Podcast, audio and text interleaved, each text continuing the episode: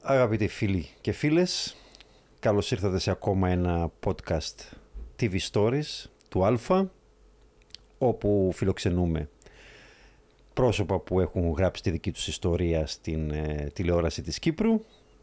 Και η σημερινή καλεσμένη είναι ένα πρόσωπο το οποίο αποτελεί την κινητήριο δύναμη πίσω από την ε, τηλεοπτική ενημέρωση του Αντένα για πάρα πολλά χρόνια ε, όπως και πριν του Μέγκα και του Σίγμα πολύ παλιά. Ε, ένα πρόσωπο το οποίο μπορεί να μην το γνωρίζετε τόσο καλά ε, εμφανισιακά ίσως γιατί προτιμά να δουλεύει πίσω από την κάμερα αλλά είναι ένα όνομα όμως το οποίο στο το άκουσμά του πάντα εμπνέει σοβαρότητα, συνέπεια και σεβασμό. Ειδικά σεβασμό. Φίλες και φίλοι, κοντά μας στο TV Stories σήμερα, η Έλλη Κοντζαμάνη, Διευθύντρια Ειδήσεων του Αντένα. Καλώς ήρθες Έλλη. Καλώς σε βρίσκω. Ευχαριστώ πολύ για την πρόσκληση. Και για τα ωραία λόγια της έναρξης. Ε, είναι τα ωραία λόγια πριν ξεκινήσει ο τροπιλισμός της Έλλης. Αχ, έτσι. Οπ! Ξέρεις, έχω μια φωτογραφία στο προφίλ μου στο facebook από την Τίνον όπου ταξίδεψα ναι, το καλοκαίρι. Ε, πολύ Inception. Ναι, ναι, ναι. ναι. και εκεί στο μνημείο με το Έλλη. Σκοπεύεις να με τορπιλήσεις; Ναι, όχι, ήταν απλώς από αυτά που... Άρα ορθά ήταν, ρώτησα ήταν, εγώ. Ήταν, ήταν, κρίμα να, μην, να πάει χαμένο, κατάλαβες γι' αυτό. Ο, ορθά ρώτησα εγώ αν έπρεπε να φέρω το αλεξίσφαιρο μου. ναι, όντως το ρώτησες. Ε, εντάξει, κοιτάξτε. Ε, η αλήθεια είναι ότι ε, υπήρξε κατά καιρός αυστηρός και με τηλεοπτικά πρόσωπα, αλλά εσύ όμως πάντα κατάφερνες και μου ξέφευγες. Ξεγλιστρούσες. Σαν χέλι. Ίσως γιατί δεν ήσουν τόσο συχνά μπροστά από την κάμερα, όσο δουλεύεις πίσω. Ε, πρέπει να παραδεχτούμε κιόλας ότι δεν αγαπάς ιδιαίτερα την τηλεόραση, παρόλο που. Κάνω τηλεοπτικό η τηλεόραση, podcast. Η Σου φαίνεται να μην την αγαπάω. Φυσικά και την αγαπάω. Ε, τότε δεν αγαπάς τα τηλεοπτικά κανάλια ή αγαπάς ορισμένα. Oh. Εν πάση περιπτώσει, τον Αντένα δεν τον αγαπάς ιδιαίτερα, Μαρινό. Σαν ακούω τον Οδυσσέας τώρα, το μεταξύ. Σου είπε ακριβώς τα ίδια. ναι, κατά ένα περίεργο τρόπο. Όχι, δεν έχω προτιμήσει στα, στα κανάλια. Ποτέ δεν Και για μας η κριτική ευπρόσδεκτη προ Θεού. Ναι. Ε, θα δείξει την πορεία. Θα δείξει. Να πάμε πίσω, όπως συνηθίζουμε, σε αυτό εδώ το podcast, να ξεκινούμε από την αρχή και να ανατρέχουμε σε μια μεγάλη, μακρά καριέρα στην ε, τηλεόραση ε, στα μέσα της δεκαετίας του 90. Άρχισα ως δημοσιογράφος. Mm-hmm. Κάθεσαι; Ναι, όπως βλέπεις. το Σεπτέμβριο του 1986. Ήμουνα 17 χρόνων, μόλις είχα τελειώσει το σχολείο. Σπούδαζα και ταυτόχρονα εργαζόμουν. Έκανα 8 μήνες στη Cyprus Mail. Το 86. Ναι. Και τον Μάιο του 1987 ε, πήρα μεταγραφή στη Σημερινή. Η γέννηση μου δημοσιογραφικά έγινε στην εφημερίδα Σημερινή που ήταν πρέπει να σου πω και έναν όνειρο για μένα, γιατί ήθελα από πολύ μικρή να, να γίνω δημοσιογράφος. Και δεν ξέρω αν ήταν διορατικό ή αν ήταν όνειρο που πέτυχα, ε, γιατί πάντα ερχόταν στο σπίτι η σημερινή, την έφερνε ο πατέρας μου και ήμουν πάντα η πρώτη που την διάβαζε. Mm. Ήθελα να γίνω δημοσιογράφος και να εργαστώ στη σημερινή. Οπότε Δια, έχω να πω για αυτό το όνειρο... την σημερινή, ήθελε να γίνεις δημοσιογράφος ή υπήρχε κάποιο όχι. άλλο ερέθισμα, κάποιο... Ε, νομίζω ήταν πολλά ερεθίσματα και σε μια περίεργη εποχή. Ναι. Εγώ, ας πούμε, είχα δει το All the President's Men.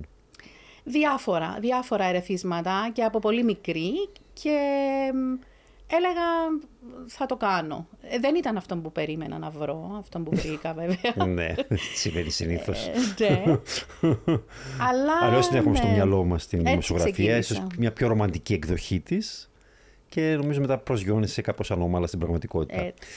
Ε, το τηλεοπτικό σου βάπτισμα του πυρός; Έγινε επίσης το συγκρότημα στο Σίγμα. Ηλεκτρονικά μπήκα στο ραδιόφωνο πρώτα. Ήμουν στο ραδιοπρότο Ράδιο για πρώτο, κάποια ναι. χρόνια. Και κάπου στο 94, αν δεν κάνω λάθος, στο Σίγμα. Στο Σίγμα, όπου είχες... Ε, έλεγες και δελτία στο Σίγμα. Ναι, εκεί ξεκίνησα. Ναι, ξεκίνησα ως... ε, Ξεκίνησες δηλαδή μπροστά από την κάμερα. Ναι. Ναι, κατά μια ξεκίνησα. αιρωνία. Ναι, αλλά εμ, κυρίως σε επιτελικά καθήκοντα πίσω από τις κάμερες, α, ως αρχισυντάχτης, ε, επιμελητής δελτίου, επιμελήτρια ε, και βεβαίως ρεπορτάζ. Και πρέπει Πολιτικό να έκανες... ρεπορτάζ τότε στο Σίγμα ε, και λοιπά.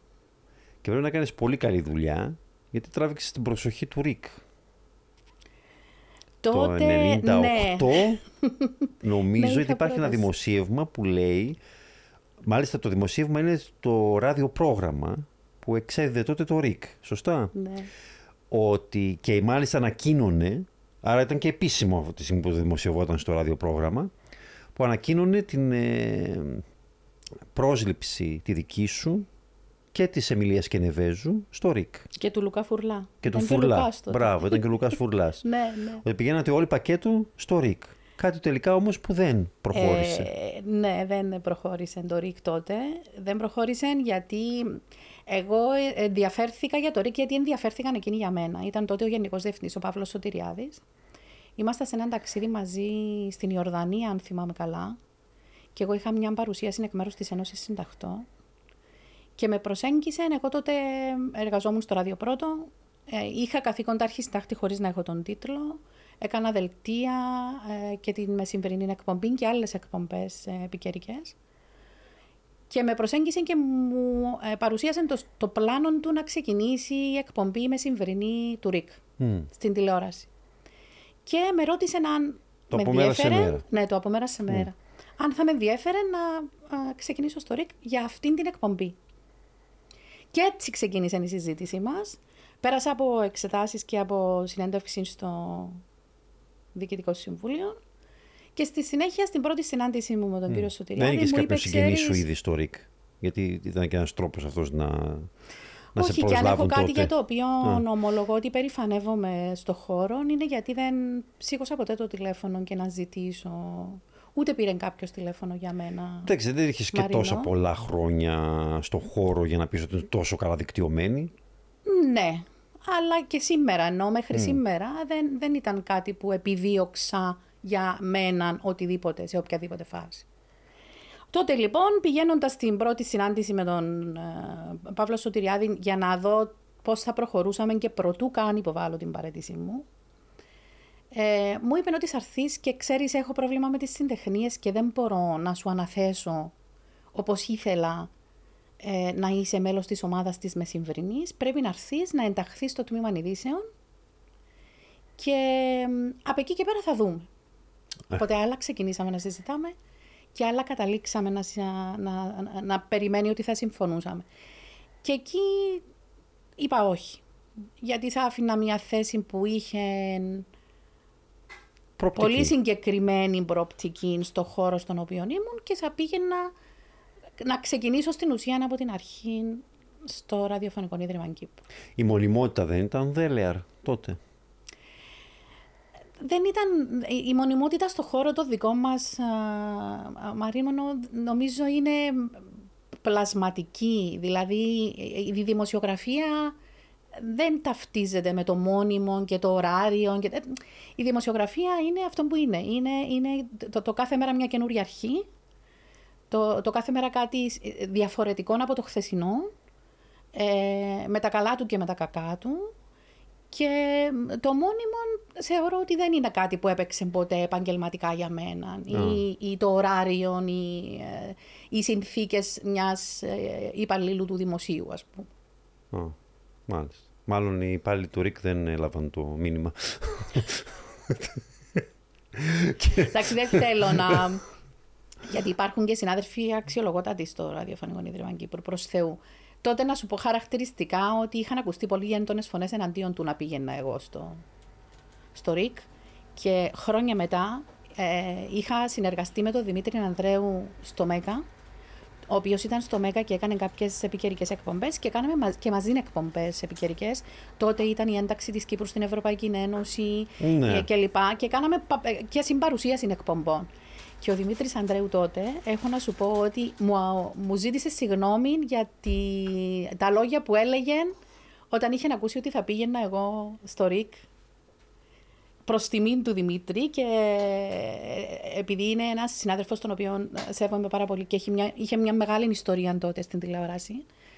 Ε, ε, μου είπε τώρα που σε γνώρισα, τώρα που κάναμε μαζί παρουσίαση, τώρα που είδα τι επαγγελματίας είσαι, έχω να σου πω αυτό. Ναι, δεν πρέπει να το πάρεις προσωπικά, γιατί νομίζω ότι είναι μια προσφυλή συνήθεια αυτή μέσα στο ΡΙΚ να εναντιώνονται γενικά σε κάθε είδους αλλαγή. Είτε είναι πρόσωπο, είτε είναι εκπομπή, σε οτιδήποτε. Νομίζω ότι μέχρι σήμερα το διατηρούν αυτό. Είναι παράδοση. Γενικά το ΡΙΚ μισεί τι αλλαγέ, όπως έχεις καταλάβει. ε, άρα, λοιπόν, άφησες μια προοπτική. Ξέρεις ότι άμα τότε δεχόσουν, σήμερα θα ήσουν κατά πάσα πιθανότητα διευθύντρια ειδήσεων. Μπορεί. Μπορεί. Ε, αλλά δεν μετανιώνω γιατί δεν θεωρώ ότι ήταν ένας δρόμος. Μπορεί να ήταν διαφορετικά τα πράγματα αν ήμουν εκεί. Ναι.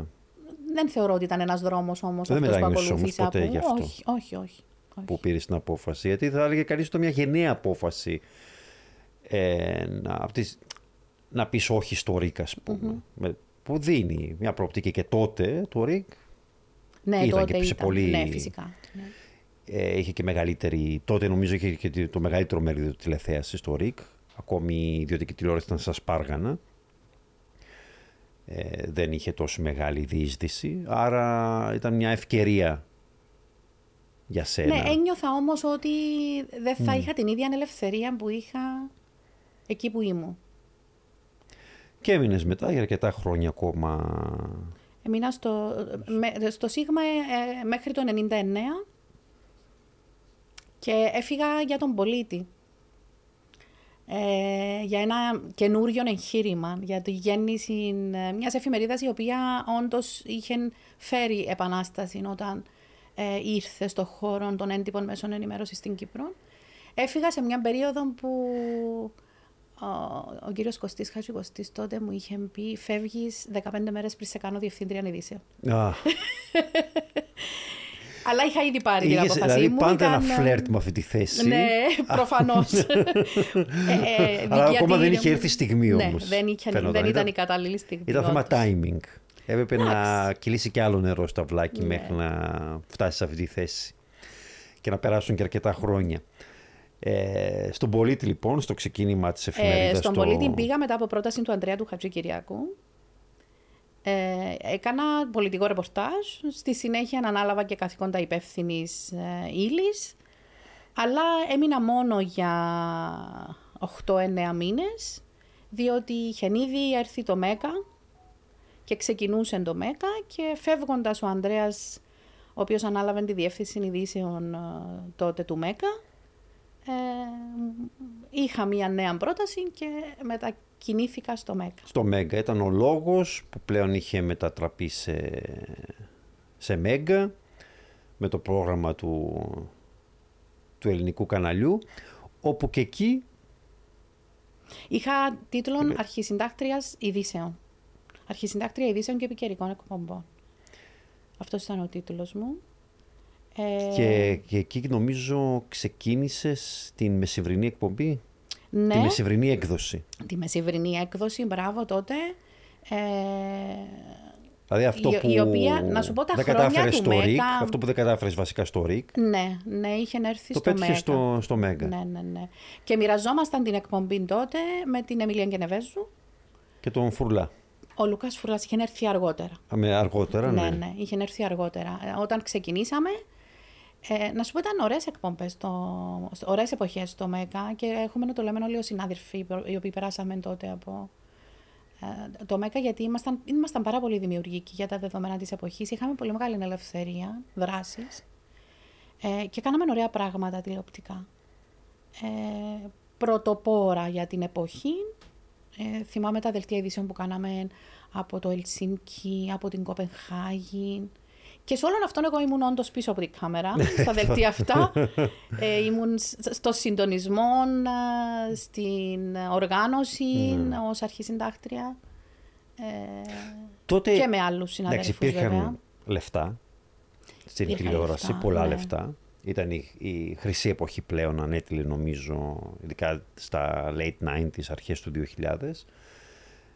Ε, και υπήρχε και διάθεση για επένδυση στην δισογραφία. Έτσι ακριβώς. Κάτι που νομίζω έχει εκλείψει τα τελευταία χρόνια. Έχει εκλείψει γιατί δεν υπάρχει και στήριξη, Μαρίνο. Πέρα από τον πόλεμο που μας ασκείτε εσείς η τηλεκριτική και η Εγώ άποψή πια σας όχι ότι τόσο, αργά ή αλλά- γρήγορα η τηλεόραση θα πεθάνει. Κάτι με το οποίο εγώ διαφωνώ βεβαίως. Όπως διαφωνούσα και με το ότι θα πεθάνουν οι εφημερίδες όταν ήρθε το ραδιόφωνο και η τηλεόραση. Η δημοσιογραφία πρέπει να έχει πολλά μέσα έκφρασης. Και η δημοσιογραφία είναι απαραίτητο συστατικό μιας δημοκρατικής κοινωνίας. Και η πολυφωνία είναι συστατικό μιας δημοκρατικής κοινωνίας. Αυτή είναι η, η δική μου η άποψη και γι' αυτό, αν θέλεις, ε, εγώ προσωπικά προσπαθώ. Άρα το γεγονός ότι δεν έχουν την οικονομική δυνατότητα σήμερα οι τηλεοπτικοί σταθμοί να επενδύσουν στον τομέα της ενημέρωσης είναι μείον για τη δημοκρατία.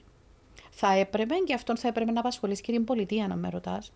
Δηλαδή, αν α, χειριστεί διαφορετικά τον τρόπο με τον οποίο στηρίζει τη δημόσια ραδιο- ραδιοτηλεόραση, ας πούμε, και στηρίξει την ελεύθερη δημοσιογραφία. Και γιατί όχι και τα ιδιωτικά μέσα και σε αυτόν τον τομέα, αυτόν θα βοηθήσει και την κοινωνία να αρχίσει να επιλύει, επιλύει επιτέλους τα πολλά της τα Ναι, αυτό προβλήματα. μπορεί όμως να μας ε, οδηγήσει σε επικίνδυνα μονοπάτια. Δηλαδή, εντάξει, ξέρουμε ότι ξοδεύει 35 εκατομμύρια το χρόνο για το ΡΙΚ, η 40. κυβέρνηση. Ναι, κάπου εκεί ανάμεσα. Και από την άλλη, λες να στηρίξει και την, ε, τα ιδιωτικά κανάλια. Ε, δεν θα δημιουργήσει όμως μια σχέση αλλοεξάρτησης με την, Ε, ε, μπορούν να των βρεθούν καναλιών με, τα, τρόποι. με την κυβέρνηση. Μάρινο, μπορούν να βρεθούν τρόποι και εγώ δεν, δεν ζητώ στήριξη από την κυβέρνηση, ζητώ από το κράτος, από την πολιτεία. Δηλαδή, ε, αντί να διοχετεύει, τα, τα, να βρει τρόπους να στηρίξει την ελεύθερη ε, δημοσιογραφία και τα ελεύθερα μέσα, μπορεί να βρει τρόπους. Και στην Ελλάδα έχουν βρεθεί τρόποι ε, και σε άλλες χώρες έχουν βρεθεί τρόποι. Στην Ελλάδα, εντάξει, υπάρχει και το, και το σχέδιο για την ε, στήριξη της μυθοπλασίας. Μπράβο. Θα μπορούσε το να οποίο γίνει θα με αυτόν μπορούσε τον να τρόπο. γίνει εδώ. Οπότε αν, αν έχεις χρήματα για να ε, δημιουργήσεις, τότε μπορείς να στηρίξεις και το Ναι, χώρο αυτός θα ήταν της, ένας της τρόπος. ενημέρωσης. Αν υπήρχε ένας τρόπος το κράτος να στηρίξει την κυπριακή μυθοπλασία, τις σειρές, δηλαδή την ψυχαγωγία στις, ε, στα κανάλια, εκείνα ίσως θα μπορούσαν να βρουν έναν τρόπο να διοχετεύσουν άλλα χρήματα και να επενδύσουν στην ενημέρωση. Αλλά το πρόβλημα είναι ότι η ενημέρωση, ειδικά η τηλεοπτική, είναι δαπανηρή, είναι μαύρη τρύπα στην ουσία. Είναι δαπανηρή και δεν αποφέρει έσοδα. Δεν μπορείς να χορηγήσεις ένα δελτίο ειδήσεων. Σωστό. Σωστό. Ε, θεωρώ ότι μπορούν να βρεθούν τρόποι. Και επίσης ένα δελτίο ειδήσεων απασχολεί πάρα πολύ κόσμο. Πάρα πολύ κόσμο. Ε, είναι λογικό γιατί ε, ναι, πίσω από την ε, κάμερα ε, είναι πάρα πολλοί άνθρωποι που δουλεύουν, επαγγελματίες, τεχνικοί, εκτός από τους δημοσιογράφους για να ετοιμαστεί ένα δελτίο ειδήσεων.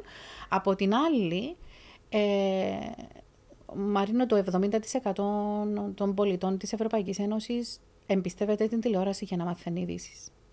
Άρα δεν είναι αμεληταίο αυτό το ποσό, το ποσοστό. Και πρέπει, ε, ε, ε, θεωρώ ότι και στην Κύπρο τα δεδομένα είναι πολύ διαφορετικά. Δηλαδή, εμείς είμαστε άνθρωποι της τεχνολογίας, του κινητού και του διαδικτύου, αλλά η συντριπτική πλειοψηφία του κοινού εκεί έξω εξακολουθεί να έχει παρέα την τηλεόραση. Ναι, αλλά εντάξει, το Αυτό- περιεχόμενο είναι περιεχόμενο. Ποιο; Απλώς αλλάζει το, το μέσο. Δηλαδή, μπορεί να παραχθεί περιεχόμενο στην τηλεόραση και ο άλλος να το καταναλώσει από άλλες Ε, δεν είναι απαραίτητη τόσο πολύ η συσκευή. Πάλι μπορείς να κάνεις τηλεόραση, απλά να σε βλέπουν αλλού. Δεν αλλάζει αυτό. Παρόλο που Αλλά- εγώ δεν νομίζω ότι είμαστε ακόμα σε εκείνο το σημείο. Όχι, όχι. Δηλαδή, στην Κύπρο, εντάξει, ναι, είναι- ακόμα έχει, αργούμε. έχει αρκετή. Με, βέβαια, η τηλεθέαση παρατήρησε και εσύ ίδια, φαντάζομαι παρακολουθείς και τα νούμερα, ότι έχει συρρυκνωθεί το τηλεοπτικό κοινό.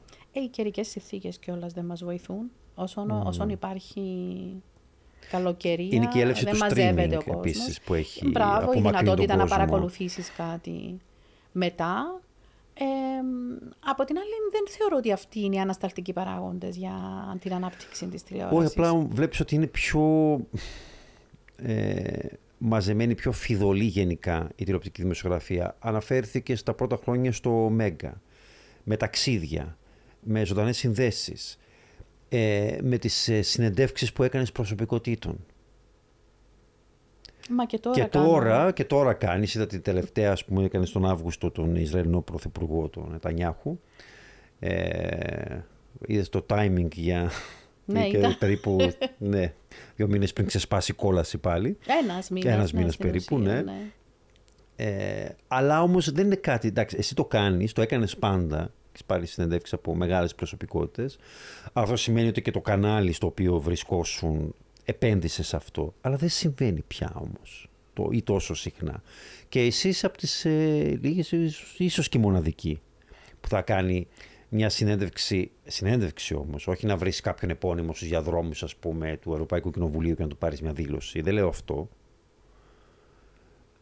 να κανονίσεις ολόκληρη αποστολή, να πας στο γραφείο του, στην άλλη χώρα που θα είναι αυτός ο, αυτή η διεθνής προσωπικότητα και να κάνεις, ξέρω εγώ, μια δύο ώρες συνέντευξη. Αυτό το πράγμα, λέω, τα κανάλια δεν, δεν επενδύουν σε αυτό. Δεν, ούτε θα δεις αποστολές πλέον στο εξωτερικό.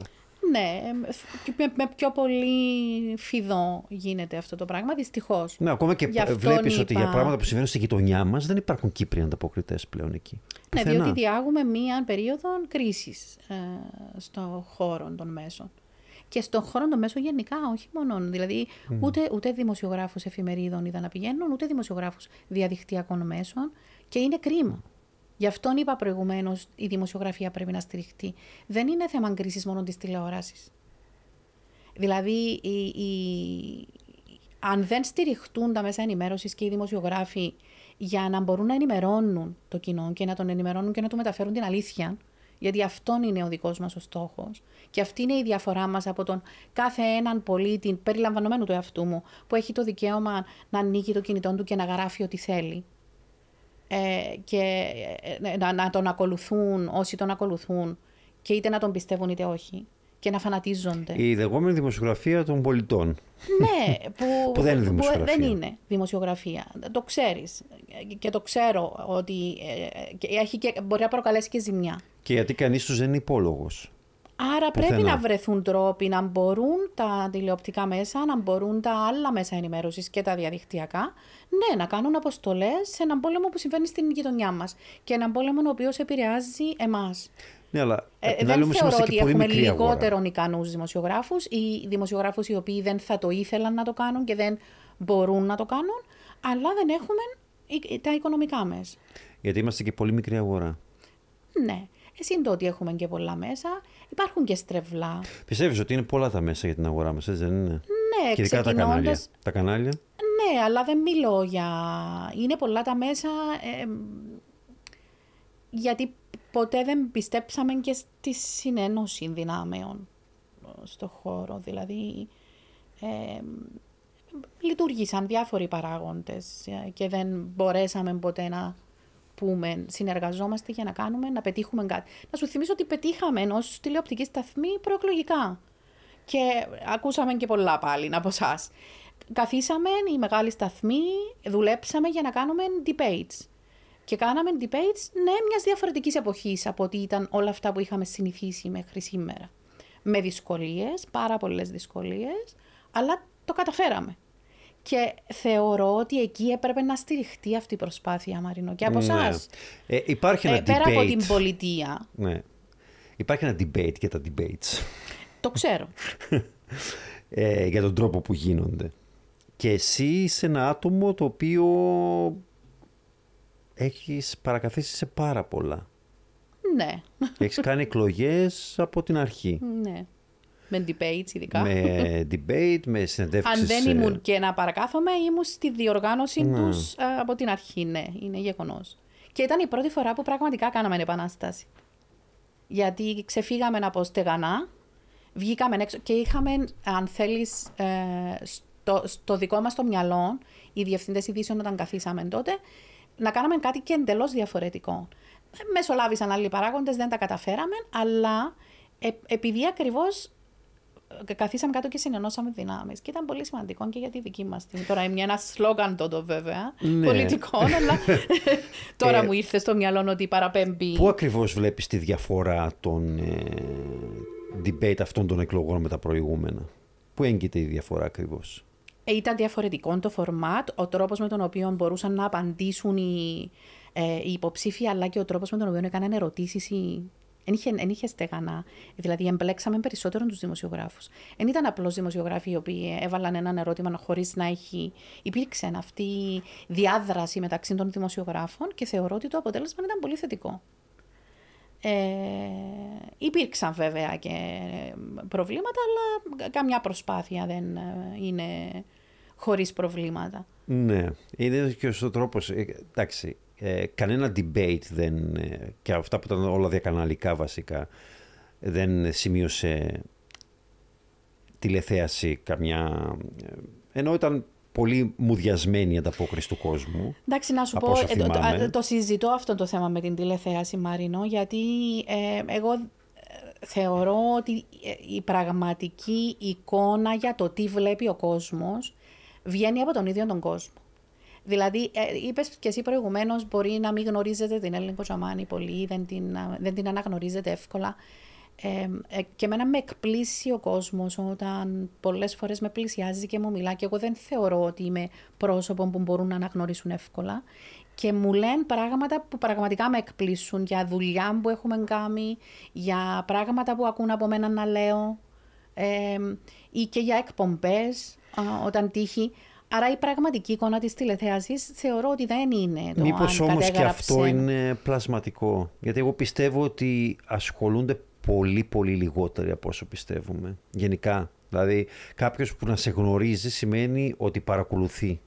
Παρακολουθεί και τις εξελίξεις, παρακολουθεί και τις, ε, την ενημέρωση, την επικαιρότητα γενικότερα. Πόσοι νομίζεις ότι παρακολουθούν γενικότερα. Δεν, δεν ξέρω, αλλά Πολύ ε, λίγοι. μια, δεν έχει γίνει και ποτέ μια αξιόπιστη έρευνα από αυτήν την κατεύθυνση. Έκανε μια η Ένωση Συντακτών ε, που κάνει τα τελευταία χρόνια, αλλά θεωρώ ότι δεν έχει γίνει και μια έρευνα η οποία όντως να επιβεβαιώσει σε ποιο βαθμό ενημερώνεται το κοινό, από πού ενημερώνεται το κοινό, τι το ενδιαφέρει το κοινό και πώ πώς όλων αυτών που θα βγει ως συμπέρασμα θα μπορούσε να επηρεάσει και το τι του πουλούμε εμείς ως μέσα ενημέρωσης. Πάντως ακόμα και με την ε, προσπάθεια που καταβάλατε ε, οι δημοσιογράφοι στα, στα debate πάλι βγήκε η εικόνα ότι οι πολιτικοί οι υποψήφοι δεν βούτυξαν στα βαθιά νερά. Πάλι δεν απέφυγαν και εντάξει, ούτε το ξύλινο λόγο αυτό πλέον εντάξει, δεν ευθύνεστε εσείς, δεν μπορείς να κάνεις κάτι γι' αυτό, πάει πακέτο πλέον με, με την ε, πολιτική. Όμως φαινόταν σαν να ε, βρίσκονταν σε safe zone και comfort zone και οι πολιτικοί και οι δημοσιογράφοι και κανείς δεν έβγαινε από αυτή. Πάλι αυτή την εντύπωση έδειχνε. Πρώτα απ' όλα, οι πολιτικοί οι υποψήφοι γνωρίζουν τις ερωτήσεις από Όχι. πριν. Όχι. Αυτό Όχι. πάντως κυριαρχεί στον κόσμο. Ο κόσμος Όχι. πιστεύει δηλαδή Α, ότι ναι, είναι και όλα αυτό είναι- είναι- σχεδιασμένα. Όχι, φυσικά και όχι. Θα ντρεπόμουν να λέω ότι είμαι δημοσιογράφος αν δεχόμουν να πω στο... Το να βάλω ένα πλαίσιο είναι ένα πράγμα. Και εγώ όταν πήγα για συνέντευξη στον Πρωθυπουργό του Ισραήλ, Μαρινό, κάναμε μια συζήτηση με τον εκπρόσωπο τύπου του προηγουμένως. Ποιον θα είναι το πλαίσιο μέσα στο οποίο θα κινηθούμε. Αλλά δεν μπορώ να δεχτώ ότι θα μου επιβληθεί τι ερωτήματα θα βάλω τότε παραβιάζω τη βασική αρχή μου ως δημοσιογράφος. Και ποια είναι η βασική αρχή μου, γεννιέται από τον ίδιο τον κόσμο. Αν θέλω εγώ να ενημερώσω τον κόσμο, πρέπει να έχω και το αίσθημα του κόσμου, να το εισπράττω και να μπορώ τα ερωτήματα μου που θα βάλω να ικανοποιούν αυτό που θέλει να μάθει ο μέσος πολίτης. Άρα αν εγώ δεν υποβάλλω ερωτήματα ή δεχτώ να περιορίσω τα ερωτήματά μου, ε, τότε δεν είμαι δημοσιογράφος. Φυσικά και δεν γνώριζα. Το να, κανονίσει, να, να διευθετήσεις ένα πλαίσιο μέσα στο οποίο να κινηθείς είναι ένα. Και ε, ε, θεμητόν να θέλει ο κάθε υποψήφιος. Τώρα, αν ο κάθε υποψήφιος διάβαζε το ερώτημα με τον δικό του τον τρόπο, τούτο, τούτο, τούτο είναι η ικανότητα των πολιτικών μας πλέον. Θα τολμήσω να πω και οι μόνοι, να μπορούν να ε, περιορίσουν την απάντηση τους στο βαθμό, στο μέτρο που θέλουν εκείνοι. Και πολλές φορές δεν είναι και άσχετες και απαντήσεις. Δεν απαντούν, και δεν Ναι. απαντούν επί της ουσίας του δικού σου ερωτήματος, διότι απλώς απαντούν αυτό που θέλουν να Ναι. απαντήσουν. Και εξακολουθούν να το κάνουν και μετά όταν αν εκλεγούν. Ναι, δυστυχώς Πάλι η να μην πολιτική απαντούν. μας είναι σε έναν επίπεδο ε, καθόλου όπως ήταν στο παρελθόν. Κάποτε εμείς οι δημοσιογράφοι, όταν θα μπαίναμε στο στούντιο για να κάνουμε συνέντευξη με πολιτικές προσωπικότητες της Κύπρου, διαβάζαμε. Και μας απασχολούσε τι ερωτήματα θα βάλουμε, πώς θα ξαναφέρω έναν ερώτημα αν ο πολιτικός δεν μου το απαντήσει και πώς θα πείσω τον πολιτικό να μου πει πράγματα. Διαβάζαμε. Τώρα μπαίνουμε στο στούντιο και ξέρουμε τι θα απαντήσει ο κάθε ένας από αυτούς που έχουμε απέναντί μας. Δυστυχώς. Και έχει να κάνει αυτό που, που λέω και με το γιατί πλέον και ο κόσμος αμφισβητεί. Δηλαδή πιστεύεις ότι σε ό,τι αφορά τους πολιτικούς, του οποίου έχεις τεράστια πείρα, γιατί είσαι ψημένη στο πολιτικό ρεπορτάζ από την αρχή, ε, δεν έχουν εξελιχθεί; Όχι. Δηλαδή πιστεύεις όντως ότι δηλαδή, η πολιτική της δεκαετίας του 80 ή του 90 ότι ήταν καλύτερη μαγιά από τη σημερινή; Ναι, ναι, ναι, ήταν καλύτερη μαγιά. Πρώτα-πρώτα ήταν άνθρωποι οι οποίοι, οι, οι οποίοι είχαν καλύτερη πολιτική σκέψη. Είχαν πρωτογενή πολιτική σκέψη. Ήταν πολι- γνήσια πολιτικά όντα. Ναι, δημιουργούσαν πολιτική. Τώρα δημιουργεί την πολιτική το κέντρο του κόμματος και την ακολουθούν όλοι οι υπόλοιποι. Πολλές φορές, ξέρεις, Δηλαδή επειδή δεν έχω θεωρείς τη ότι υπάρχει κάποιος δυνατότητα. πολιτικός που έχει αναδειχθεί από αυτό; Όχι. Ε, ακολουθούν μια συγκεκριμένη γραμμή. Τώρα δεν μηδενίζω βέβαια τα πάντα. Υπάρχουν και άνθρωποι που μπορούν να Όχι, αυτό είναι ξεχωρίσουν. δική μου δουλειά. να το μηδενίσεις. Ε, υπάρχουν άνθρωποι που μπορούν να ξεχωρίσουν, αλλά στη συντριπτική τους πλειοψηφία οι πολιτικοί ακολουθούν τη γραμμή που καθορίζει το κόμμα.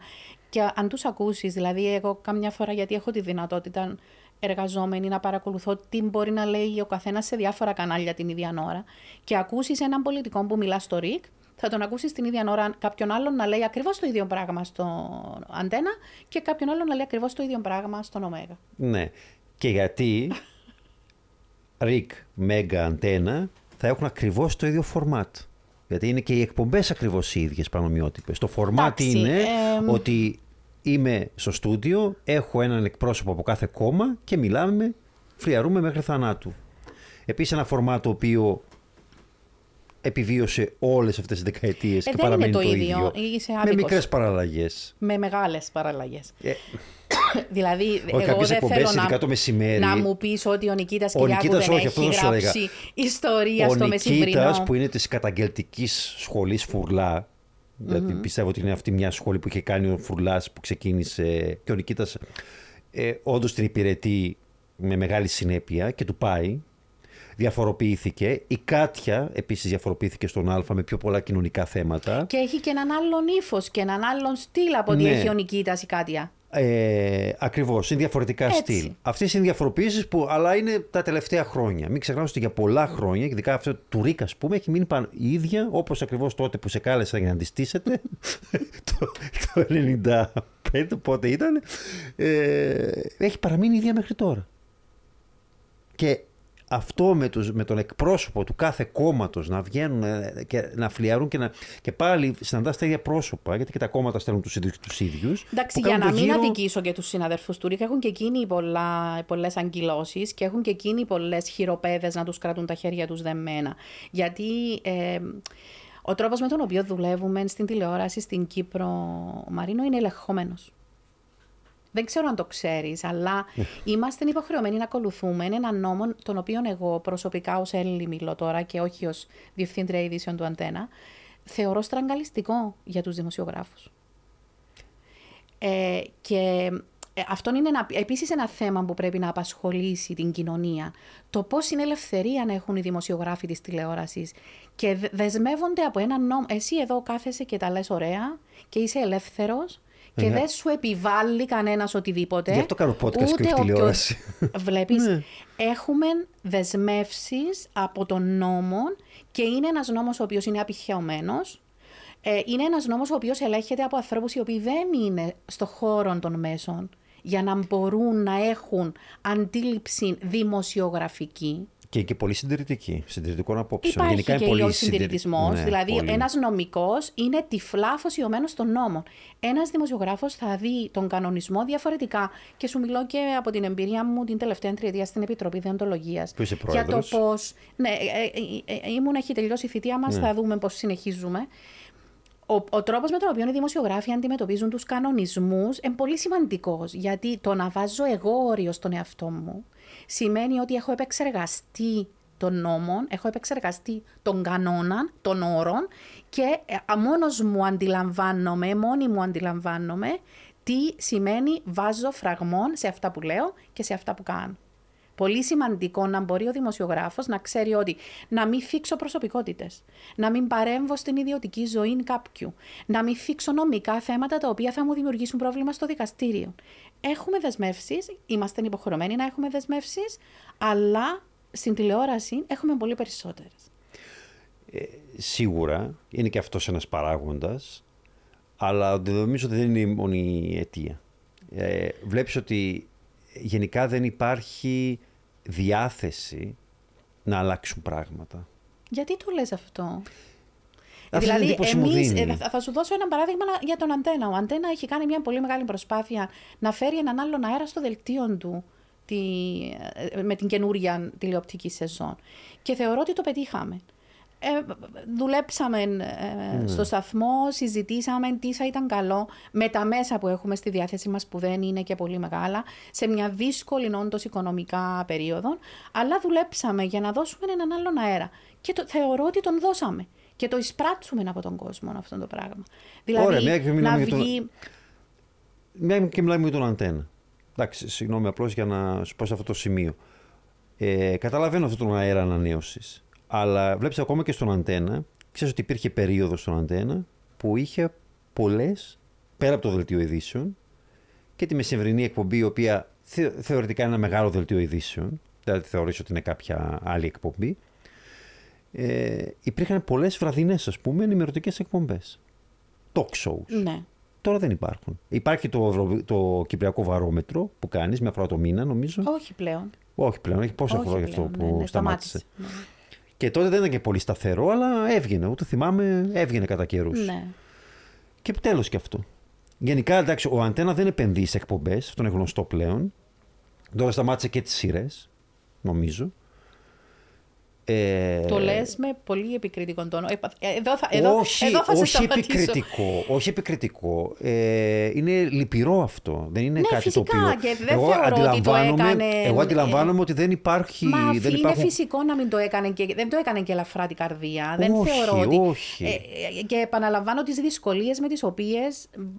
Ε, Γι' αυτό ε, σου λέω δηλαδή, ότι δεν υπάρχει, όταν- δια... δεν όταν υπάρχει διάθεση. Ο Αντένα δεν γνωρίζω επενδύεις, ότι- ας πούμε, σε νυχτερινές ε, σε εκπομπές. Δεν υπάρχει. Ε, Και αν διότι δεν είναι υπάρχουν- κοστοβόρε. Δεν απαντώ βέβαια εκ μέρους της της, της διεύθυνσης, αλλά είναι. είναι Εντάξει, είναι, είναι θέμα τηλεθέαση, είναι θέμα. θα- ε, ε, Δεν σου απάντησε ο, ο, ο, ο Ντίνος Οδυσσέος όταν τον Ναι, είχες. όχι, τα είπαμε αυτά. Τα είπαμε. Εντάξει, ήταν μέσα στο, σε αυτό. Άρα τώρα τι με βάζεις να απαντώ εγώ εκ μέρους του Αντένα; Ε, Γιατί οι εκπομπές αυτές είναι, ε, ε, υπο- ε, εμπίπτουν στην δικαιοδοσία σου. Εσύ είσαι υπεύθυνη. Έτσι δεν είναι; Ε, Ως ναι, διευθύντρια αλλά ειδήσεων. ε, ναι, ε, ε, έχω να χειριστώ ε, στο βαθμό που μπορώ. Επεθύμησες έτσι ένα βραδινό το πολιτικό talk Φυσικά, show; ε, όχι πολιτικό, να σου πω, πολιτικό talk show, αν έχω απέναντι μου ανθρώπους οι οποίοι να μπορούν να πουλήσουν όπως πουλά το, το, το show. Μπορούμε να χτίσουμε εκπομπές, δεν, δεν, είναι, ε, δεν μας λείπει η ικανότητα να τη χτίσουμε, αλλά χρειάζεται, ε, ε, ε, χρειάζονται χρήματα και χρειάζεται και χρόνος. Ναι. Που είναι δύο πράγματα τα οποία δεν έχουμε. Ε, με την Εύη Παπαμιχαήλ που κάναμε την κουβέντα στο προηγούμενο. Και ήταν και πολύ ωραία. Ε; Σε, σε, σε παρακολούθησα. Ε, είδες ένα σημείο όπου αναφέρθηκε, αναφερθήκαμε στην εκπομπή της στα με ανοιχτά χαρτιά. Τα οποία ευ- είδα εκπομπές, υπάρχουν στο, στο YouTube και έπαθα πλάκα. Μιλάμε τώρα αρχές του 90, 90, ήτανε. ναι. Ε, όταν μια εκπομπή συγκεκριμένα για τις αμβλώσεις είχε πολύ κόσμο μέσα και σε αντίθεση με το μεταγενέστερο Ρικ είχε και γυναίκες. Ήταν ξέρεις, η εκπομπή για τις αμβλώσεις και είχε και γυναίκες. Γιατί μετά κάποια στιγμή το Ρικ σταμάτησε πλέον σε εκπομπές ε, για τις αμβλώσεις να καλεί γυναίκες. Αλλά τότε Και είχε από διάφορες απόψεις και ήταν μια τόσο ζωντανή και έντονη συζήτηση που καθόμουν, έπιασε τον εαυτό μου να κάθομαι να την παρακολουθώ ε, και μιλάμε για μια εικόνα του, του 90 και λέω γιατί δεν υπάρχει σήμερα Ναι, θα, θα μια θέλαμε τέτοιου να- είδους εκπομπή; Ναι. Γιατί αυτή η κουβέντα έχει μεταφερθεί στο διαδίκτυο, στο facebook βασικά, κάτω από τα σχόλια, σε μορφή ε, α, με Έκφρασης βρυσίδια άποψης, ναι, και α, κα- κανιβαλισμού και άμα διαφωνώ μαζί σου να πέσω να σε φάω και να μην υπάρχει αυτή η έντονη ανταλλαγή απόψεων όμως σε μια τέτοιου είδους εκπομπή η οποία να καταπιάνεται με αυτά τα θέματα. Συμφωνώ. Τίποτα δεν υπάρχει Κοινωνικό. από Δεν αυτό. υπάρχει τίποτα. Συμφωνώ. Και θα μπορούσε. Δηλαδή Γι' τα αυτό έλεγα κοινωνικά και πριν θέματα. ότι πλέον Όχι πάμε τα πίσω. πολιτικά. Εγώ διαφωνώ με το να πάμε στα πολιτικά. Στα κοινωνικά περισσότερο Κοινωνικά, πρέπει. κοινωνικά. Τα οποία κοινωνικά, αν ε, κα- καταφέρουμε να λύσουμε κάποια στιγμή, θα είναι ένα θαύμα για αυτήν Ναι. τη χώρα. Και όχι απλά να φέρνεις κάποιον να πει την άποψή του γιατί απλά την πουλάει καλά και μπορεί να δημιουργήσει θε- ε, ένταση και νούμερα. Να φέρεις επιστήμονες, να φέρεις καταρτισμένους ανθρώπους, να φέρεις ε, άμεσα εμπλεκόμενους και ενδιαφερόμενους. Όχι, οι ανθρώπους που έχουν και, σε έναν προ- προσωπικό επίπεδο. Οι οποίοι είναι παρόντες παντού σε όλες τις συζητήσεις τους ή άλλους. Νομίζω έχεις μείνει λίγο πίσω. θα, θα, το, θα το Τόσο, επαναλάβω. αλλά- Έχεις μείνει λίγο πίσω. Κρίνει με δεδομένα άλλων εποχών. ε, όχι και τόσο, δεν νομίζω. δεν νομίζω. Ε, τι, ε, ε, δεν θεωρείς ότι υπάρχουν παπάδες παντού; Ε, νομίζω ότι έχεις πάρα πολύ καιρό να δεις ΡΙΚ. Για άνοιξε λίγο το ΡΙΚ οποιαδήποτε στιγμή της ημέρας. Για να Ναι, δούμε. δεν- δεν άμα είναι δεν όπως πέσεις παλιά. πάνω σε αερασοφόρο. Ε, είναι, είναι ένα τμήμα της κοινωνίας, εξαρτάται από την εκκλησία και αυτό είναι κομμάτι της κοινωνίας. Είναι υγιές αυτό; Γιατί να μην είναι υγιές, ένα, να υπάρχει ε, το θρήσκευμα και το έντονο θρήσκευμα. παίρνει θέση όχι το για φανατικό, όλα. φυσικά. Όχι, Ε, όχι αυτό- βέβαια. αυτό είναι το όχι θέμα. βέβαια. Εντάξει, εκεί ναι. Ε, μα αυτό είναι το θέμα, όχι ε, το αν εμφανίζεται ή άμα κάνεις θέμα για τη θρησκεία ή αυτό. Αυτά φυσικά ο καθένας ελεύθερος να πιστεύει ό,τι θέλει και να προβάλλονται, κανένα πρόβλημα επίσης. Αλλά το να παίρνουν θέση και να επηρεάζουν. ναι, για, καθημερινότητά για μας. την καθημερινότητα, ναι, είναι λαθασμένο. Αλλά εντάξει. Ε, είναι κομμάτι της κοινωνίας. Πρέπει να την αγγίζεις στην κοινωνία σου, το είπα και προηγουμένως. Η κοινωνία δεν έχει απεξαρτηθεί από την Εκκλησία. Άρα θα το κάνεις με μέτρο. Θα δώσεις τον λόγο και στην Εκκλησία. Δηλαδή, θα έβλεπα περισσότερο να πείσω την Εκκλησία να αλλάξει παρά να αλλάξω, να εμποδίσω την κοινωνία από το να έρχεται σε επαφή με την Εκκλησία. Ε, πίσω στο timeline, εντάξει, κάναμε την κουβέντα επειδή δεν υπάρχουν και πολλές ε, μετακινήσεις σου για να. ναι, δεν είμαι εύκολη στις μετακινήσεις. ε, Ήταν η μετακίνηση από το Σίγμα στο, στο Μέγκα και το 2006, αν δεν κάνω λάθος, από το Μέγκα στον Αντένα, όπου βρίσκεσαι μέχρι σήμερα.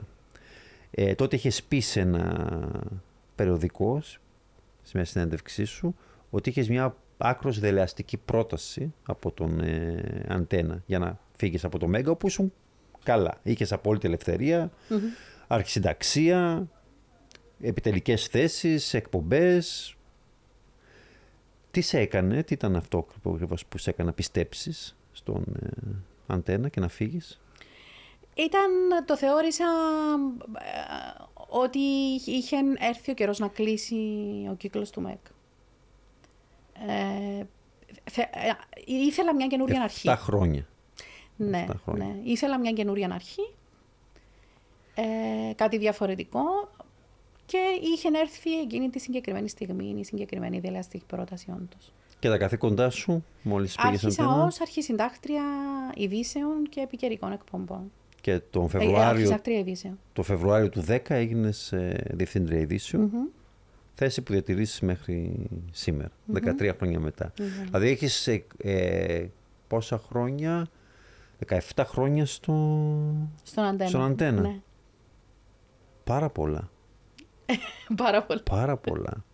Και πέρασες στο μεγαλύτερο αυτό διάστημα που ήταν ο Λουκής Παπαφιλίππου, ο ισχυρός άντρας του Αντένα Κύπρου, ο οποίος είχε τη φήμη ενός πολύ δύσκολου ανθρώπου. Ναι. Και στους, και στους τρόπους Ως του, συνεργάτης, ναι, απότομος, ως- είχε, ναι, ως αφεντικό. Ε, και αθυρόστομος. Θέλω να σου πω πρώτα πρώτα τι μου λείπει από τον Λουκί Παπαφιλίππου. Μου λείπει ε, το εύρος της γνώσης του. Ναι, αυτό είναι κάτι που λένε όσοι τον Ε, έχουν γνωρίσει. Ήταν Όλοι. ένας άνθρωπος ο οποίος ε, μπορούσε ανα πάσα στιγμή να σου δώσει τόση γνώση για έναν θέμα ε, που δεν μπορούσες να βρεις ε, ψάχνοντας και διαβάζοντας για ώρες. Ε, το δεύτερο ήταν η διορατικότητά του. Δηλαδή το, το πόσο διορατικός ήταν ως άνθρωπος σε όλα τα ζητήματα. Ε, Είχε και μια ευγένεια ψυχής, η οποία ε, οι άνθρωποι που, που, που μπορεί να τον ε, αντιμετώπιζαν με άλλον τρόπο, ε, την ανακάλυπταν όταν ερχόνταν αντιμέτωποι μαζί τους σε προσωπικό επίπεδο. Ε, τώρα η αθυροστομία, εντάξει, εγώ έβαλα το όριο μου από την αρχή και ε, ευτυχώς για μένα ήταν απόλυτα σεβαστό αυτό το όριο. Ναι, τι του είπες, δηλαδή, μπο- δεν θα βρίζεις; Ναι. αυτό, έτσι; Ε, εγώ το έχω και λίγο, δεν μπορώ τους ανθρώπους που βρίζουν μπροστά μου, δεν μπορώ να ακούω. Πες το ιδιοτροπία και του το ζήτησα. Του είπα, πρόεδρε, ε, θέλω να σου πω ότι δεν, δεν, δεν μπορώ. Και το σεβάστηκε. Το σεβάστηκε απόλυτα, Μαρίνο, όσον και αν σου ακούγεται παράξενο. Ποτέ, ποτέ, ποτέ. Και μάλιστα αντίχαινε πολλές φορές γιατί Ναι. ένα άνθρωπος αθυρόστομο είναι πάντα Ναι. αθυρόστομο. Πώς το είπε, και δηλαδή; του φεύγει να Έχεις πούμε να δίκιο, πει. Έλλη μου, το σέβομαι γάμο το κερατό μου. Έτσι. Όχι. δεν- Όχι. Εν πάση περιπτώσει και να του φεύγαν ε, ε, πράγματα, ζητούσε συγγνώμη. Μμ. Ήταν... Ε, Είχατε μια- ήταν ένας μια άνθρωπος πολύ καλή που- σχέση και συνεργασία ναι, είχαμε- γενικά. Εντάξει, ε, εγώ θεωρώ ότι ο Λουκής Παπαφιλίππου ήταν ένας άνθρωπος που αν κατάφερνε να κερδίσει την εμπιστοσύνη του, απολάμβανες αυτή την εμπιστοσύνη. Και αυτόν πιστεύω ότι λειτουργήσε στη δική μας τη σχέση. Εγώ πηγαίνοντας Γιατί είναι να τον διαβόητα ακούσω... τα ξεσπάσματά του. Ναι.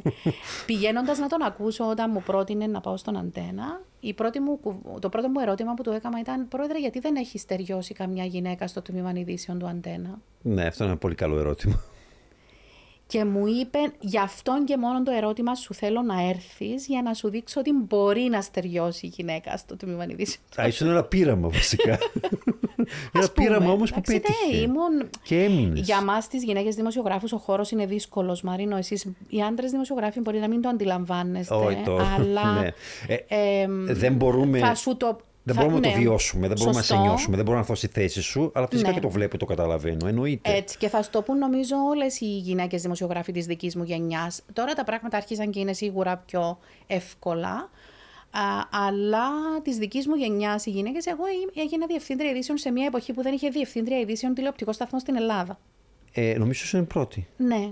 Η πρώτη. Ναι. Και επίσης κάτι άλλο που νομίζω που αδικούσε τον Λουκί, ε, θεωρούσαν ας πούμε ότι, ότι έβλεπε υποτιμητικά τις γυναίκες, ότι δεν τις ήθελε σε επιτελικές θέσεις, ενώ κάτι το διαψεύδει πορεία του Αντένα, γιατί ο Αντένα είχε και γυναίκες και στο κεντρικό δελτίο, όπως είχε και σένα η πρώτη γυναίκα διευθύντρια ειδήσεων. Άρα μήπως η φήμη Εκείνο, ναι, είναι σίγουρα εγώ δεν, δεν το λαθασμένη και καταλάβαινα. όχι... Εγώ δεν το καταλάβαινα. Ίσως ε, πήγαζε από τον τρόπο που συμπεριφερόταν γενικά αν και νομίζω ότι δεν έκανε διακρίσεις σε φύλλα όταν έβριζε ο Λουκής. Ότι έβριζε γυναίκες και άντρες εξίσου. Εντάξει, τώρα μη- ε, ε, ε, αδικούμε τον άνθρωπο να λέει Ναι. αν περιοριζόμαστε στον τρόπο με τον οποίο συμπεριφερόταν. Γιατί ταυτόχρονα ήταν και ένας άνθρωπος πολύ δοτικός. Ναι. Και ως, και ως εργοδότης. Δηλαδή δεν πήγαινε κανένας στο γραφείο του και να μην φύγει με μια στίβανα από βιβλία. Ε, ένας άνθρωπος ο οποίος γράφει πίεση και ασχολείται με τη ζωγραφική, Μαρίνο, δεν μπορεί να μην είναι ευγενική ψυχή. Και αυτόν το λέω με όλη τη συνέστηση αυτού που σου λέω. Και ο Χίτλερ ζωγράφιζε. Έλα, για το όνομα του Θεού, ο Μαρίνο, είσαι ακραίος. Θα σου Πω, πω, πω. όχι. λες. Ε, όχι, ε, Και αν δεν τον είχαν απορρίψει τότε, ίσως να ήταν τον και διαφορετική γνώριζες. ιστορία. Είχες Το Χίτλερ, προσωπική. όχι. Όχι, τον Λουκί Παπαφιλίππου. Όχι, ε, όχι. Δεν τον γνώρισε. Δεν το Άρα, γνώρισα είναι η αλήθεια. Γι' αυτό, μιλάς εγώ, γι αυτό για είπα, τη φήμη. Η Εγώ φήμη- είπα, ανέφερα ε, φήμες και μάλιστα ανέφερα ότι μία η φήμη τον αδικούσε γιατί την διέψευδε Μα τα για ίδια τα γεγονότα. προφανώς η, η, η- διότι Αυτό είπα. Μίλα και με ανθρώπους που τον βίωναν. Και εγώ είμαι ένας από αυτούς που τον βίωναν καθημερινά. Ναι, είχαμε συγκρούσεις, αλλά είχαμε συγκρούσεις γιατί είχαμε διαφορετική άποψη. Μίλησα όλα αυτά τα χρόνια μιλούσα. Εγώ δεν τον έζησα προσωπικά, δεν δούλεψα ποτέ στον αντένα, δεν τον είχα ποτέ. Ε, γι' αυτό ακριβώς. Ε, άρα ε, η φήμη. Ναι, μια φορά είναι μόνο. Είναι άλλο πράγμα από την πραγματικότητα. Μια φορά είχαμε μόνο επαφή ε, με έβρισε, αλλά δεν, δεν, πειράζει. Τότε με βρίζαν όλοι ούτως ή άλλως. Δεν, δεν το παίρνω προσωπικά. και δεν είναι ενδεικτικό γιατί σου λέω τότε βρίζαν όλοι, με βρίζαν, οπότε ε, δεν μπορώ να πω ότι ήταν χαρακτηριστικό του. Ναι, αλλά... πρέπει να πω ότι τα... Μόλις μίλησα η δική όμως... σου ατυροστομή, άρα έπρεπε να ταυτίζεσαι με. ναι, εντάξει, και εγώ, και εγώ βρίζω. Μα μου αρέσει το βρυσίδι. Όχι τόσο προσωπικά των άλλων, όσο να βρίζω γενικά. Μ' αρέσει. Μ' αρέσουν οι λέξεις αυτές. Αλλά είναι μια, ένα είδος εκτόνωσης. Είναι αρρώστια. Όχι, είναι εκτόνωση. Διαφωνούμε, είναι εκτόνωση. Ε, αλλά όντως όταν άκουγα ήταν αυτό που λες εσύ και το άλλο άκρο.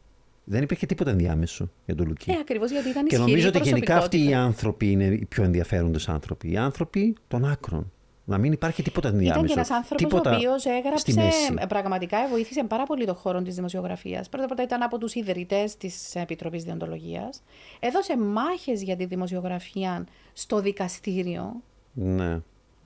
Ε, και αποφάσεις που πήρε ο Λουκής Παπαφιλίππου από το Ανώτατο Δικαστήριο για τη δημοσιογραφία και την τηλεόραση ακόμα μέχρι σήμερα αποτελούν ομολογία βοηθητική. Δεν ήταν και ένα θέμα με τους βιασμούς του 1974 που είχε διωχθεί ο Αντένα γιατί είχε βγάλει μια μαρτυρία νομίζω στο δελτίο και εκεί ήταν μια μάχη που είχε δώσει ο Λουκής και κέρδισε. Δεν, ήταν, δεν ήμουν στον Αντένα ναι, τότε. Ναι, από όσο οπότε... θυμάμαι. Άρα άλλαξε τον τρόπο με τον οποίο αντιμετωπίζεις τα. Μην ακολουθείς τη, φήμη, τη μία φήμη. Όχι, δεν ακολούθησα καμία. Γιατί σου ότι έχεις... εγώ άκουσα και από τα δύο, οπότε θεώρησα ότι είναι και τα δύο. Ότι το ένα δεν αποκλεί το άλλο. Δηλαδή, μπορεί κάποιος να είναι αυτός ο γλυκός, ευαίσθητος ε, ποιητής που αναφέρεις εσύ και καλός συνεργάτης, τουλάχιστον σε αυτό που εμπιστευόταν, και ταυτόχρονα να είναι και κάτι άλλο σε ανθρώπους του οποίους δεν εμπιστευόταν ή δεν συμπαθούσε. Πάλι το ένα δεν αποκλείει το άλλο. Μπορείς να είσαι και τα δύο και να μην είσαι σχιζοφρενής. Νομίζω. Έτσι λοιπόν όλα αυτά τα χρόνια, γιατί έζησες και τον Λουκί, ε, χωρίς να αναφερθείς σε λεπτομέρειες, ίσως λόγω και της ε, θέσης σου, είδες διαφορά ανάμεσα στον αντένα του Λουκί και στην μετά Λουκί εποχή; δεν υπάρχει κάτι να κρύψει ο αντένα πάνω σε αυτήν την ε, ε, σίγουρα υπάρχει, όταν είναι μια ισχυρή προσωπικότητα. πριν και μετά, αντί τεράστια, χαόδηση διαφορά. Όχι, όχι, φυσικά και όχι. Ήταν ναι. ε, ούτως ή άλλως. ο, ο Λουκής δεν ήταν στον αντένα 24 ώρες το 24 ώρο.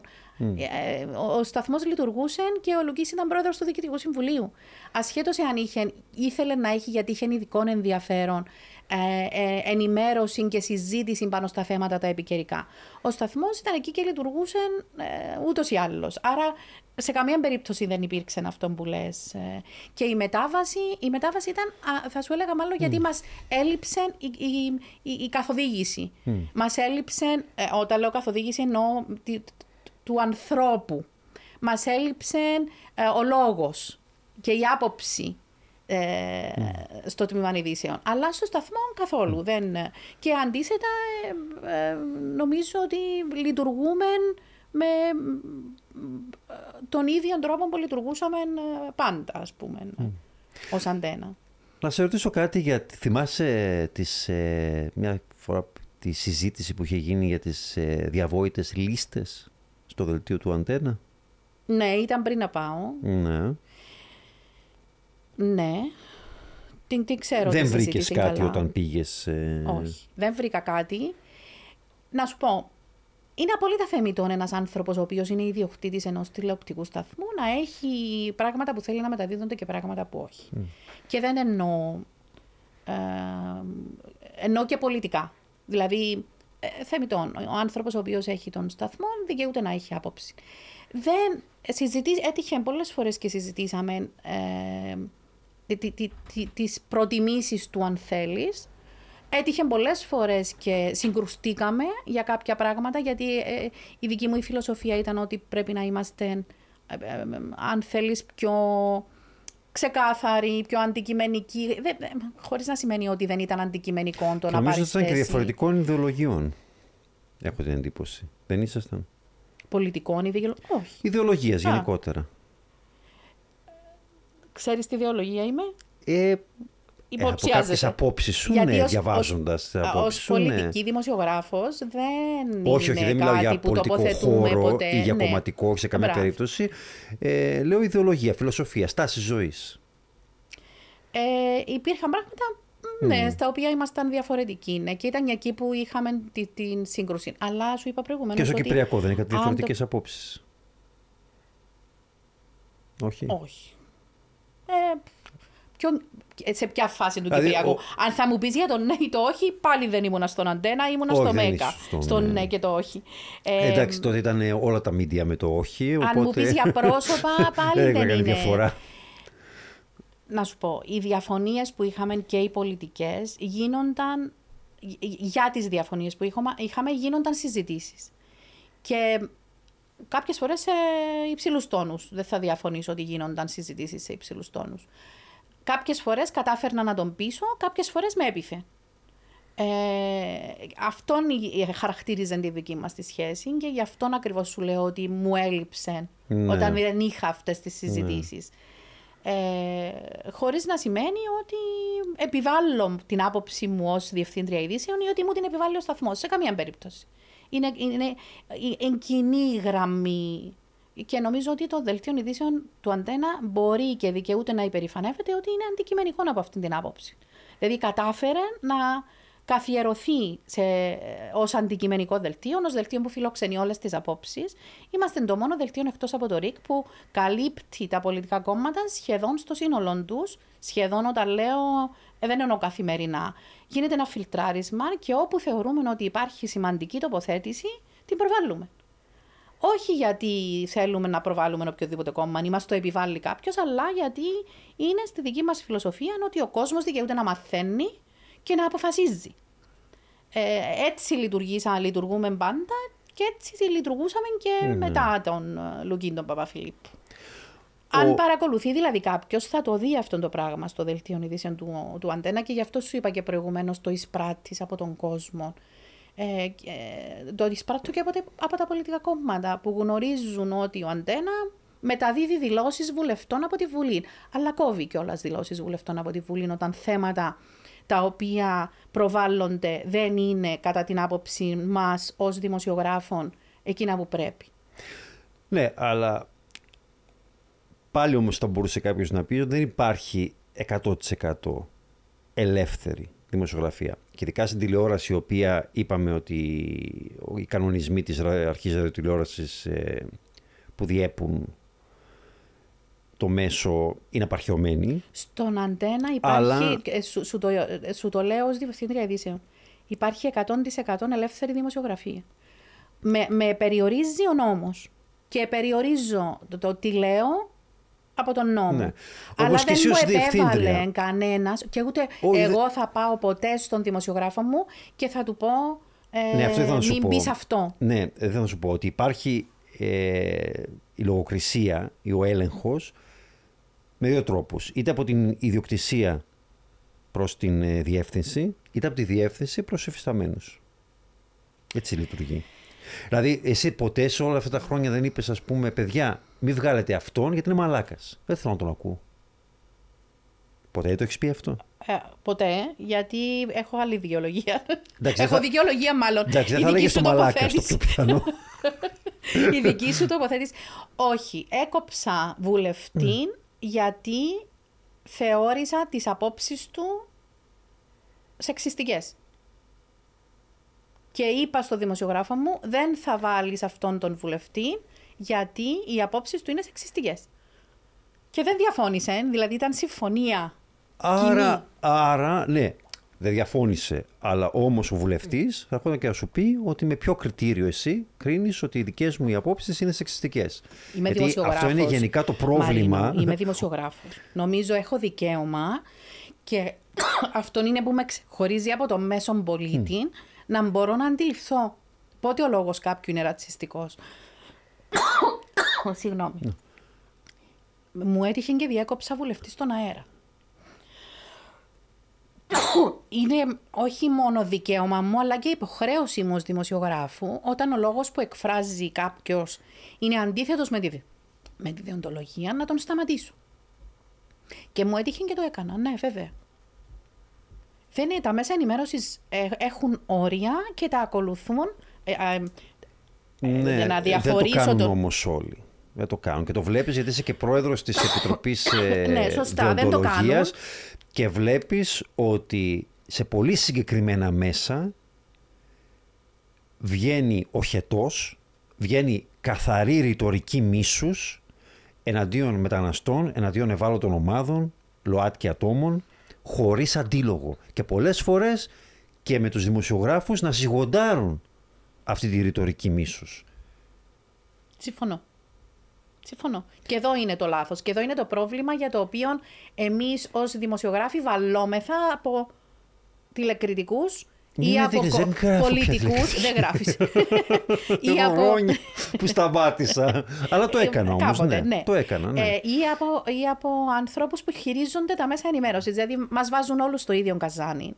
Ε, γιατί διαφορώνω πολλές φορές όταν συζητούμε και ε, ε, θεωρούμε ότι οι δημοσιογράφοι είναι διεφθαρμένοι, τα παίρνουν. Τα μέσα ενημέρωσης έχουν λίστες. Ε, οι, διευθυ... οι, διοικήσεις των σταθμών κόβουν ανθρώπους από τα.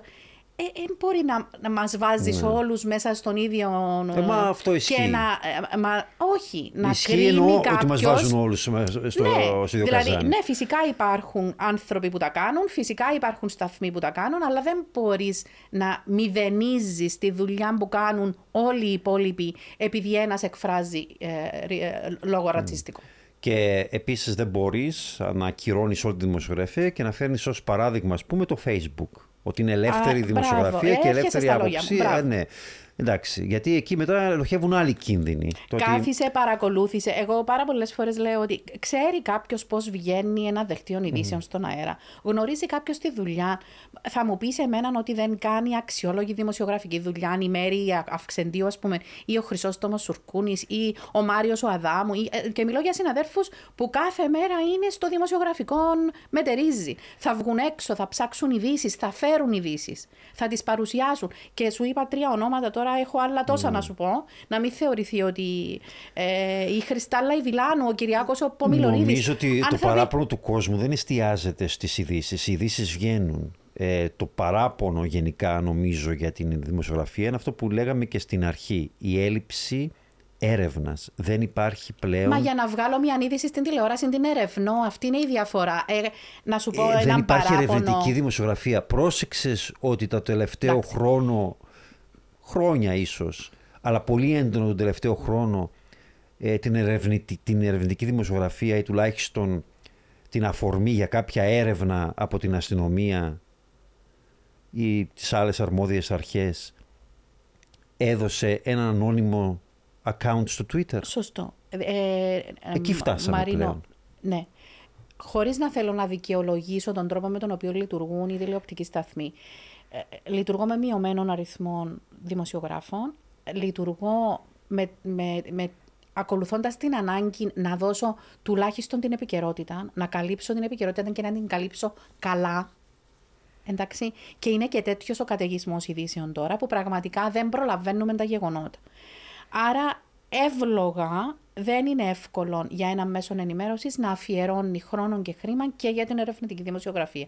Κακώ, λέω εγώ. Ναι. Και μακάρι, γι' αυτόν είπα προηγουμένως, πρέπει να βρεθείς τρόπος να στηριχθεί η δημοσιογραφία. Ακριβώς και γι' αυτό. Για να μπορεί να κάνει και δημοσιογραφική έρευνα, όχι της καθημερινότητας. Από την άλλη όμως, δεν μπορώ να αναιρέα, να ξεχνώ ότι ερευνητικά γίνονται τα καθημερινά μας ρεπορτάζ. Δεν κάνουμε, κάνουμε αντιγραφή και μετάδοση. Δηλαδή, και, εμείς, και εγώ ίδια ως διευθύντρια θα τηλεφωνήσω, θα επισκεφθώ, θα μιλήσω για να βρω ειδήσει, να βρω απόψεις, να βρω θέσεις και να μεταδώσω στο κοινό μου.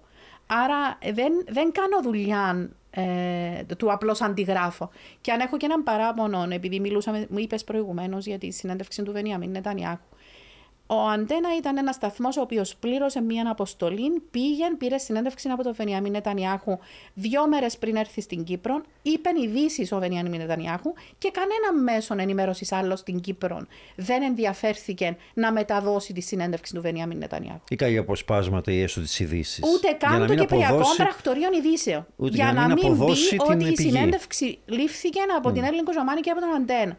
Αυτό ναι, είναι το πρόβλημα. Τα, Αυτό είναι το πρόβλημα, αν με ρωτάς. Οι συνεντεύξεις του Βενιαμίν Νετανιάχου στο Πολίτικο, στο Euronews, ε, στο που αλλού, και ήταν και σπάνιε mm. των τελευταίων καιρών του συγκεκριμένου, της συγκεκριμένης προσωπικότητας, τις μεταδίδουμε μια χαρά όλοι.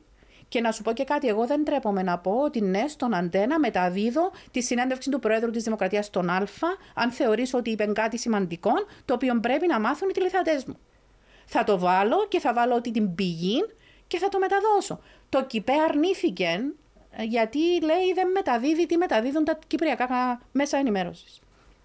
Πού σε ποια εποχή ζούμε. Ναι. Το, τον ανταγωνισμό των δημοσιογραφικών δεν θα τον, ε, ε, δεν τον εξασκείς με αυτόν τον τρόπο. Δηλαδή αν θέλεις να είσαι καλύτερος θα αποδείξεις on the field που λέμε. Όχι επειδή δεν θα μεταδώσεις το τι αν, αν, αν κάνεις μια επιτυχία, θα τη χαρώ, θα σου την αναγνωρίσω και θα πω μπράβο του που το έκανε. Και μακάρι να μπορούσα να το κάνω κι εγώ και θα βρω άλλον τρόπο για να το κάνω. Γι' αυτό σου είπα, αυτή είναι η γοητεία του επαγγέλματο μου, γιατί κάθε μέρα μπορείς να κάνεις κάτι καινούριο. Εντάξει, να υπάρχει αυτό. Υπάρχει ότι... και το ότι υποτιμούμε και λίγο και τα κυπριακά μέσα. Μπράβο. Ναι, υποτιμούμε τους εαυτούς μας, ήδη υποτιμούμε mm. τους εαυτούς μας. Θεωρούμε ότι είναι καλύτεροι αυτοί που είναι. Δηλαδή, οι ψευδείς ειδήσεις που μεταδίδονται από τα ελλαδικά μέσα, Μαρινό. Το ζούμε καθημερινά. Ε, Δυστυχώς δεν μπορούμε, δεν έχουμε τη, την οικονομική δυνατότητα να είμαστε στο ίδιο επίπεδο, αλλά είμαστε πολλές φορές καλύτεροι ως δημοσιογράφοι. Εγώ το βλέπω στο, στο, στο, στην καθημερινότητα των ανθρώπων, των Κυπρίων δημοσιογράφων πρέπει να υποστηριχτεί το επάγγελμα. Και δεν, ε, δεν το λέω. Το λέω με πλήρη συνέστηση, mm. σε όλα τα επίπεδα. Και το διαδικτυακό, όλοι πρέπει να υπάρξουν. Και αν έκλεισαν οι τηλεοράσεις αύριο, τι θα γίνει με χίλιους ανθρώπους που θα βρεθούν στον δρόμο, ας πούμε; Με 500 δημοσιογράφους που δεν θα έχουν δουλειά. Να γίνει καλύτερη η κυπριακή κοινωνία επειδή να κλείσει ε, η κυπριακή δηλαδή, τηλεόραση. Δηλαδή, ο κόσμος παραπονιέται ότι δεν υπάρχει σωστή δημοσιογραφία και από την άλλη όμως δεν στηρίζει Έτσι. τα αναπομείναντα παραδοσιακά μέσα.